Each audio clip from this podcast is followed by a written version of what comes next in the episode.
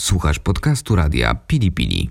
Więcej audycji znajdziesz w naszej darmowej aplikacji dostępnej w sklepach App Store i Google Play.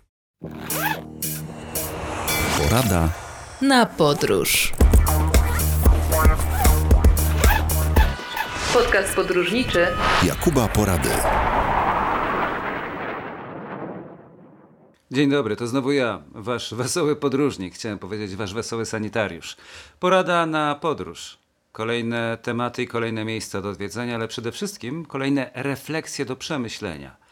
Miałem ostatnio prelekcję dla pracowników jednej z firm. Prelekcja podróżnicza, rzecz jasna. No i chodziło w niej o tym, żeby powiedzieć, jakie jest znaczenie mikrowypraw. Ja wielokrotnie wspominałem o tych mikrowyprawach, mówiłem o tym, że dalekie podróże są tak samo ważne jak podróże bliskie, bo tamte trzeba zaplanować, a tutaj możemy z dnia na dzień się zdecydować i tak naprawdę przeżyć niesamowite rzeczy, nie zdając sobie nawet sprawy z tego, że są one gdzieś za rogiem. Opowiadałem zatem o tym, że nie ma lepszych i nie ma gorszych wyjazdów, i sam przy okazji, przygotowując mapę takich miejscówek, uświadomiłem sobie, że znów czegoś się nauczyłem. W drugiej części naszej audycji powiem właśnie o miejscu, które znane mi było do tej pory z nazwy, niejednokrotnie przejeżdżałem gdzieś w pobliżu, ale jakoś nigdy nie nadarzyła się okazja, żeby do niego wpaść, choć na chwilę, aż do teraz. I ten przypadek sprawił, że znów hasło podróże kształcą nabiera nowego znaczenia. Wracając do samej prelekcji i do tego, co w spotkaniach na żywo ze słuchaczami czy z widzami za pośrednictwem kamery staram się przekazywać, czy tak jak teraz, za pośrednictwem mikrofonu Wam słuchającym ten program, to to, że najważniejsze jest planowanie. Ono może być lepsze lub gorsze. Właśnie sprawdzam, czy plan mój nie wyskoczył teraz w komputerze na najbliższy wyjazd i okazuje się, że tak, już znalazłem coś nowego do zobaczenia. 954 miasta w Polsce, przypominam, jest co oglądać, jest co widzieć, a jeżeli chodzi o bilety zagraniczne, też da się coś uszczknąć, tak jak wy cały czas próbujecie znaleźć jakąś lukę, w zgodzie oczywiście z zasadami bezpieczeństwa, ale jednocześnie w zgodzie z samymi sobą, żeby być jednak gdzieś, chociażby w tym roku 2021, a to już trzeba zacząć planować. Wracając do meritum sprawy. Lepsze i gorsze planowanie, czyli takie, które sprawia, że jeżeli jesteśmy w nie wiem, lesie, jesteśmy w centrum danego miasta, dosłownie 3-4 zdania z internetu już postarają się nam przybliżyć znaczenie tego miejsca i dlaczego tam jesteśmy. Ja o tym mówiłem. Ale wracam do tego i tak jak do treningu wraca trener personalny, który powie wam, że nie wystarczy raz zrobić serię czy 10 serii na brzuszek i później już będzie efekt, tylko trzeba to regularnie powtarzać. Lepiej nawet w małych dawkach, tak jak z dietą, ale konsekwentnie. I wtedy rzeczywiście postęp i progres jest od razu widoczny. Więc czytanie o miejscu, które odwiedzamy, to jest rzecz no, tak istotna, że trudno sobie z czymkolwiek ją porównać. Natomiast gdybyśmy byli całkowicie odcięci od tego, co nam inni przekazują, to byśmy byli trochę jak głuchoniemi.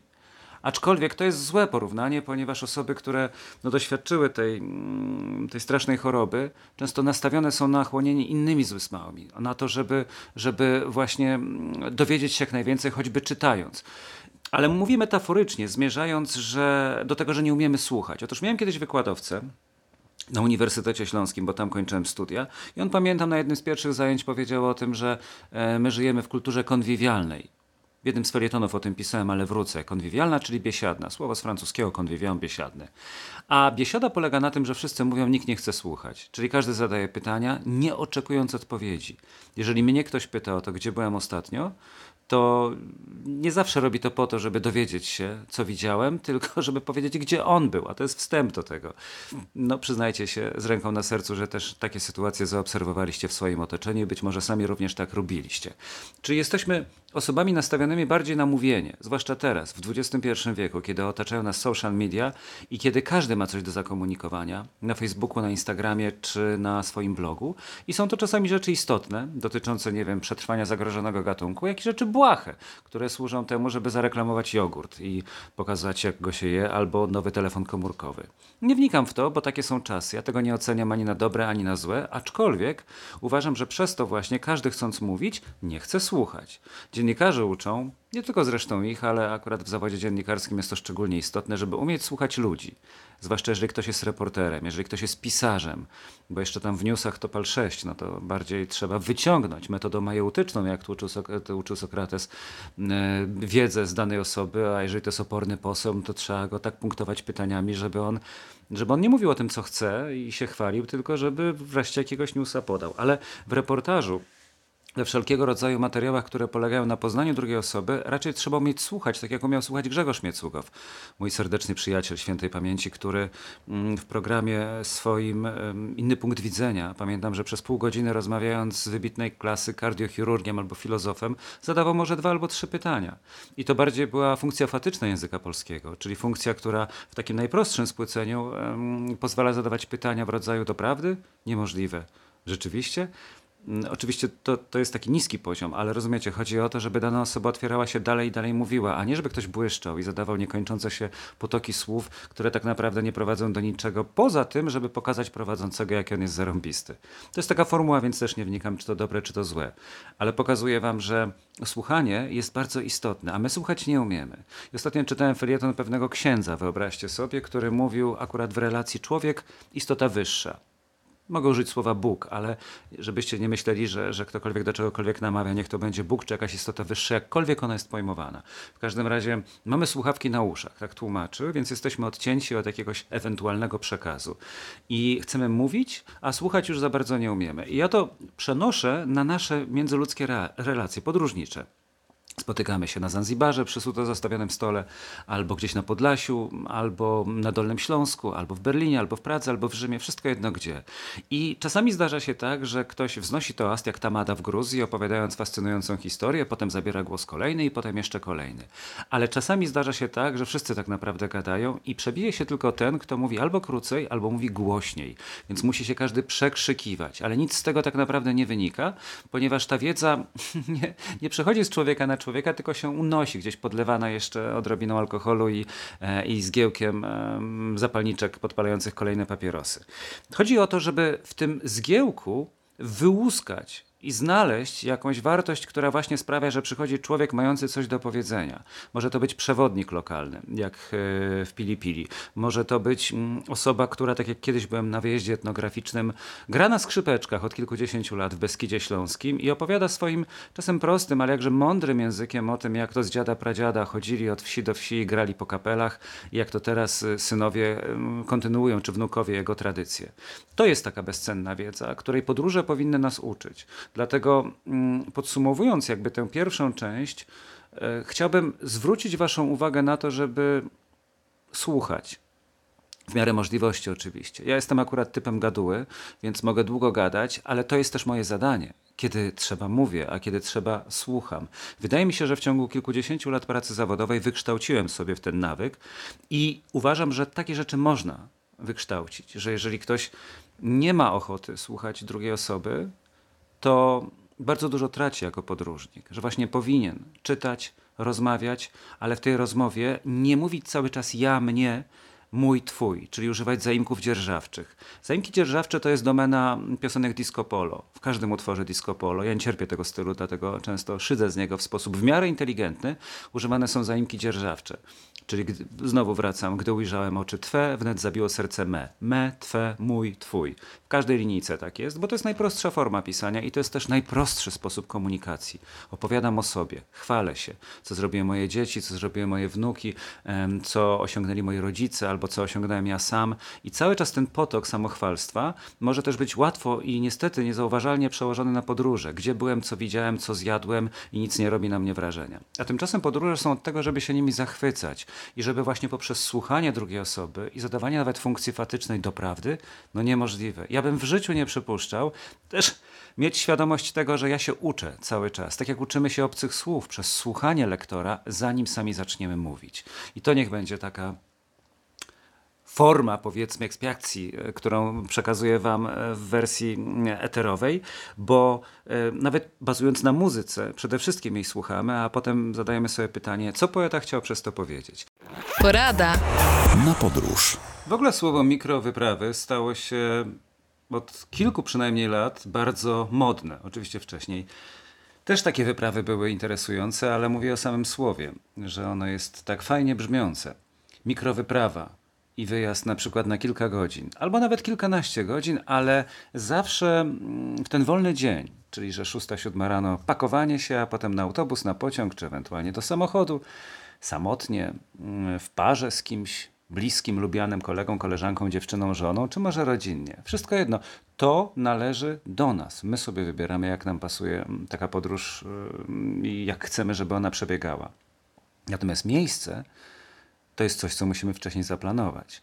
Oczywiście możemy się umówić na to, że Dzisiaj rzucamy monetę. To jest też patent na podróż. Nawet kiedyś, jeśli dobrze pamiętam, kilka lat temu Hanny Lis próbowała ona właśnie zainteresować widzów takim cyklem, gdzie podróże polegały na mm, przypadkowości, czyli że zobaczę gdzie kostka mnie skieruje, jeżeli ustalimy, że na przykład pod jedynką będzie Moskwa, pod dwójką Berlin, a pod trójką Radom.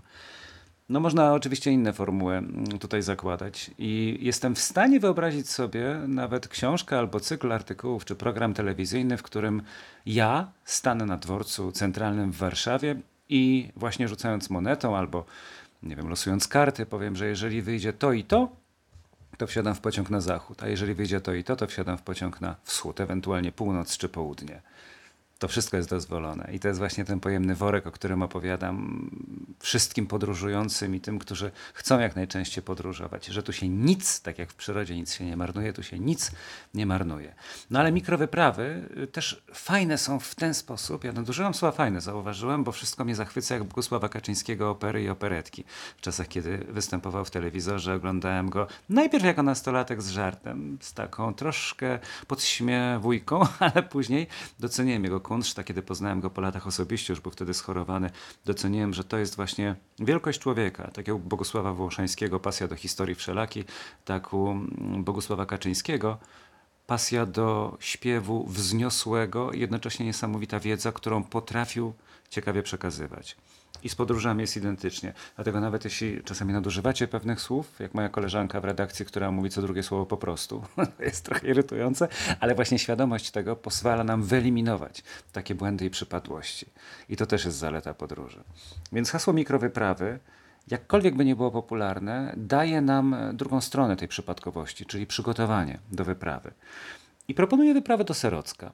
Dlatego, że z perspektywy warszawiaka, osoby mieszkającej, ja mieszkam akurat pod Warszawą, ale w aglomeracji warszawskiej, to jest najbliższy akwen wodny, który daje radość. Bo i rowery wodne, i motorówki, i kajaki, i łódki, jeżeli ktoś żegluje, a także wypoczywanie na piaszczystej plaży.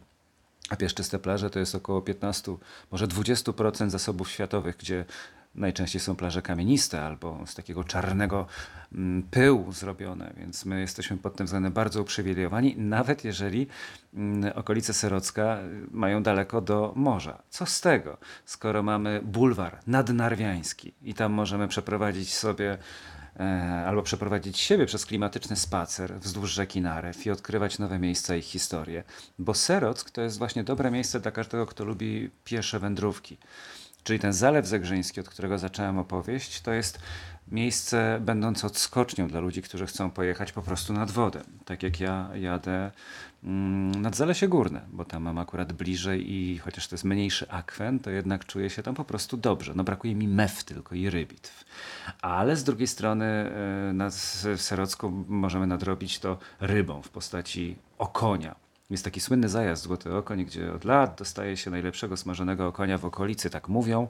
Musicie sami sprawdzić, może w pobliżu będzie bar, w którym jeszcze lepszego okonia dostaniecie. No ale właśnie na tym też polega szaleństwo podróży, że próbujemy i doświadczamy na sobie tego, co może nas zainteresować.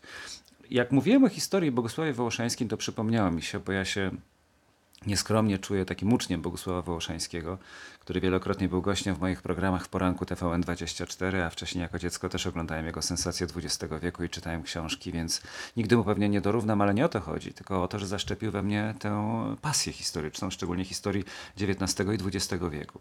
Więc wyczytałem, że Serock był zniszczony w 1944 roku w 75%, czyli prawie, prawie całe. Tam się toczyły bardzo zaciekłe walki, do tego stopnia, że po stronie sowieckiej, którzy przecież atakowali tam w tej okolicy e, przejście przez e, wodę, bardzo mocno, że tak powiem, zapracowała na to dzieło zniszczenia Dnieprzańska flotylla wojenna, która prowadziła zmasowany atak katiuszami. Wyobrażacie sobie, z nad Dniepru przerzucili kutry torpedowe właśnie w okolicy Serocka i one po wyładowaniu sprzętu na brzeg serwowały właśnie taką muzykę organów Stalina, jak nazywano Katiusze.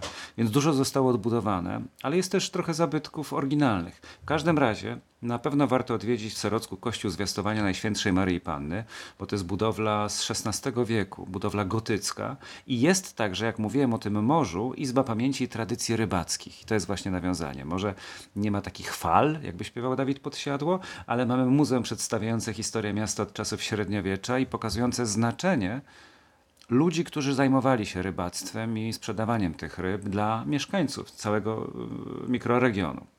Mamy też kolorowe murale w różnych częściach miasta, znajdziemy je i to jest dobre moim zdaniem na początek.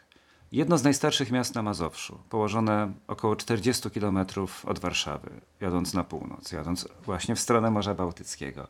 Dobry pomysł na to, żeby spędzić tam czas, albo historycznie, albo kulinarnie, albo sportowo. Dlatego, że skoro mamy jeszcze zimę i mróz, no to może spróbować warto pojeździć na bojerach. Ja tego nigdy nie robiłem. By pewnie też. Może ktoś się trafi, ale większość widziała to tylko w telewizji. Albo uprawiać snow kiting. To jest też takie wyzwanie, które pokazuje, że nie tylko latem, ale i zimą można poszaleć.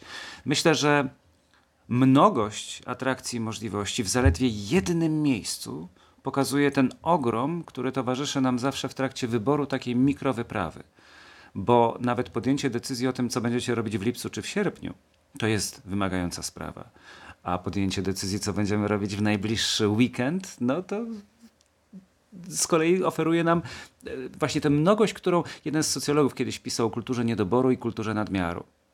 Spłycając to do jednego zdania, które mnie towarzyszyło od czasów PRL-u, kultura niedoboru polegała na tym, że człowiek szedł do tego sklepu, miał jeden rodzaj masła i brał, bo nic innego nie było. Czy jeden rodzaj muzyki, którą grano w radiu, bo tylko na kasecie ją można było nagrać. Było to straszne, bo człowiek chciał oglądać film amerykański, a miał film radziecki. Dobre było w tym, że wszystko, czego się tknęliśmy, było traktowane e, z czcią i nabożeństwem. Czyli wszystkie książki, które przeczytałem w tym czasie, pamiętam do dzisiaj, wszystkie filmy, nawet szwedzki film Kochać z, ze Zbyszkiem Cybulskim i z Harriet Anderson pamiętam do dzisiaj. No bo właśnie tego było tak mało, że człowiek chłonął, jak już dostał. Kultura niedoboru, kultura nadmiaru. Z drugiej strony mamy wszystko, czego dusza zapragnie. I 100 tysięcy rodzajów masła na półce i całą Pink dyskografię Pink Floydów albo Beatlesów na pendrive'ie. Ale tego jest tak dużo, że nie mamy czasu tego słuchać, więc traktujemy to pobieżnie. Także pobieżnie traktujemy podróże. I właśnie celem mojej misji, jeśli mogę tak się wyrazić, telewizyjno-radiowo-pisarskiej jest to, żeby uświadomić nam, że, Jezu, zmierzam do słowa zęka, że w życiu ważne są tylko chwile. Bardzo chciałbym uniknąć takiego sformułowania, ale coś jest w tym wypadku na rzeczy. Że ważne są takie momenty, które sprawiają, że zatrzymujemy się na sekundę i że coś zostaje w głowie. I te mikrowyprawy to jest dobry przeskok do tego, żeby czy w bliższej, czy w dalszej podróży mieć świadomość tego, że wszystko związane jest z pogłębieniem naszej wiedzy na dany temat. To jest taka miłość, nawet jeżeli to jest dziwny rodzaj miłości. Strange kind of love. Jak śpiewała grupa Love and Money. To była grupa ze Szkocji, którą wykorzystałem w swojej książce opowiadającej o grupie chłopaków z kieleckiego podwórka, którzy chcą na nowo założyć po latach wielu zespół i coverują tę piosenkę za namową głównego bohatera. To jest powieść Niezły numer, czyli Dziewczyny w białych tenisówkach. Kilka lat temu ją wydałem. Myślę, że będzie jeszcze trzecia część, która zamknie mi tę trylogię świętokrzyską rozpoczętą chłopakami w Sofiksach. Ale to dopiero przed nami. Tak jak przed wami kolejne podróże. I to jest moja porada na podróż. Do usłyszenia. Porada na podróż. Podcast podróżniczy Jakuba Porady. Wysłuchaliście podcastu radia Pili Pili. Więcej audycji znajdziecie w naszej darmowej aplikacji dostępnej w sklepach App Store i Google Play. Do usłyszenia w radiu Pili Pili.